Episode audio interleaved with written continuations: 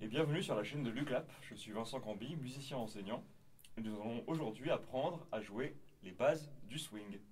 N'oublie pas de t'abonner si ce n'est pas déjà fait. Tu peux cliquer sur la cloche qui est quelque part en bas à droite aussi pour être à jour des dernières vidéos qui vont sortir.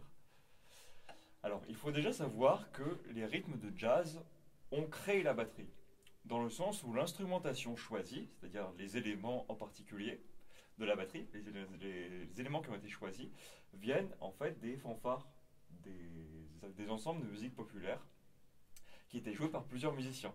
Donc il y avait par exemple dans un défilé un musicien qui jouait la grosse caisse, un qui jouait la caisse claire, un autre qui jouait des cymbales frappées entre elles, une ride, etc. Il y avait plusieurs, il y avait d'autres accessoires aussi encore.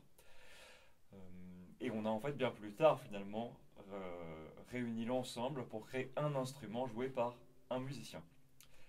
Et on a par la suite aussi créé les pédales grosse caisse, Charleston, qui permettaient déjà d'avoir un Charleston, et puis de jouer la grosse caisse de manière beaucoup plus simple que simplement mettre des coups de pied dedans, parce que c'est ce qui se passait à la base, dans les années 20 à peu près. Euh, alors, le rythme du swing se structure sur une base de triolet de croche.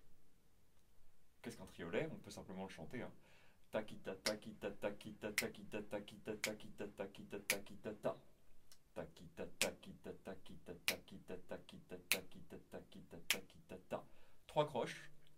temps répartis répartis de manière euh, égale, symétrique euh, dans la transcription quoi, avec un petit 3 au-dessus comme euh, vous allez le voir en dessous. Donc le shabada, et le rythme de base du swing. Il se joue à la cymbale, ce qui donne ceci.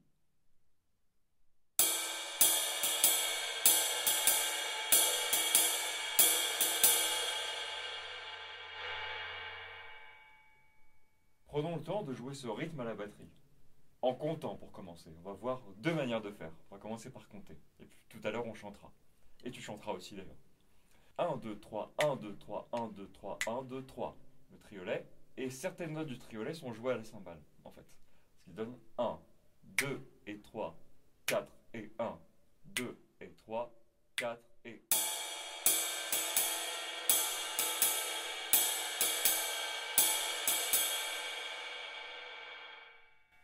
ajoute ensuite le charleston sur 2 et 4, c'est-à-dire deuxième et quatrième temps. Cette fois-ci, je vais compter en jouant, ce qui donne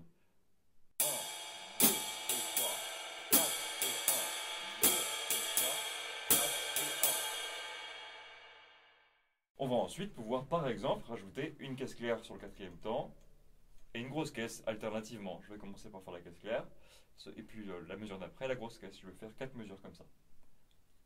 1, 2 et 3, 4 et...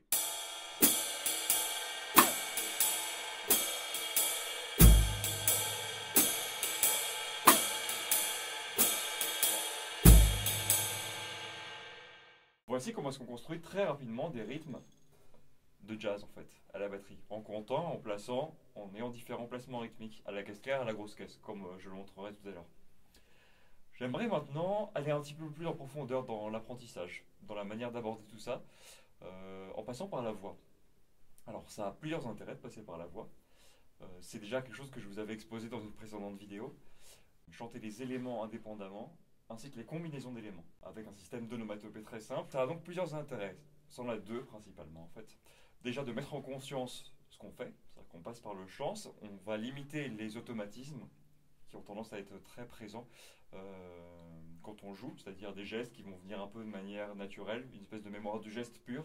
On va mettre en conscience par une intention, donc on l'oralise, on passe par la voix. Deuxième intérêt, qu'on vérifie quand même assez rapidement, euh, et à long terme aussi, c'est qu'on va gagner en qualité de son. Ça c'est absolument primordial. Quand on chante, en fait, on est plus précis et notre son s'améliore. Euh, ça, ça a beaucoup de sens, en plus du fait de mettre en conscience les choses. Donc on a tout à y gagner. Cette méthode ne convient pas à tout le monde, mais elle convient, je l'ai vérifié après 50 euh, pratiques, euh, elle convient à beaucoup, beaucoup d'élèves. Voilà. Je, voilà ce que je te propose. Donc, ce qu'on va faire, c'est que je vais te chanter les rythmes et tu vas simplement les rechanter. après, je les jouerai.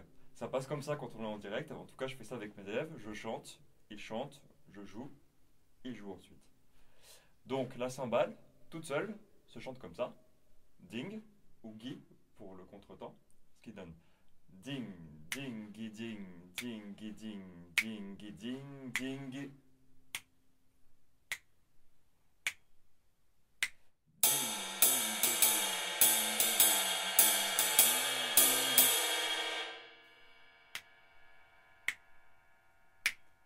Le charleston seul se chante combiné à la cymbale avec le ding, ça fait ching. Ce qui donne ding, ching, ding, ching, ding, ching, ding, ching.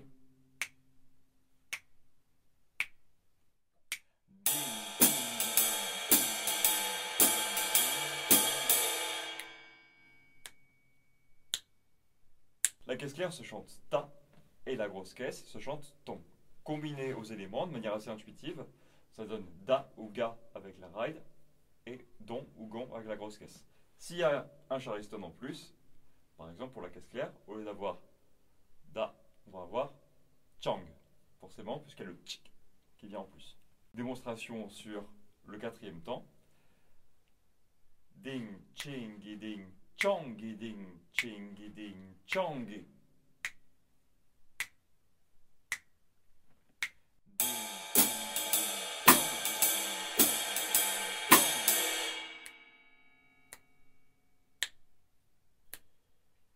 Avec la grosse caisse. Ding, ching, ding, chong, ding, ching, ding, chong.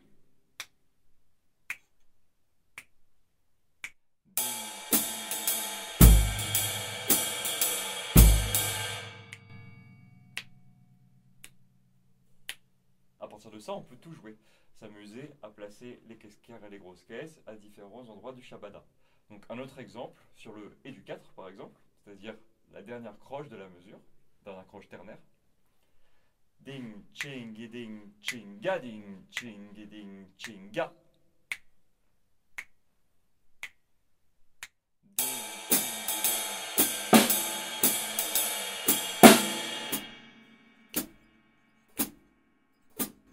Avec la grosse caisse. Ding, ching, ding, chingon,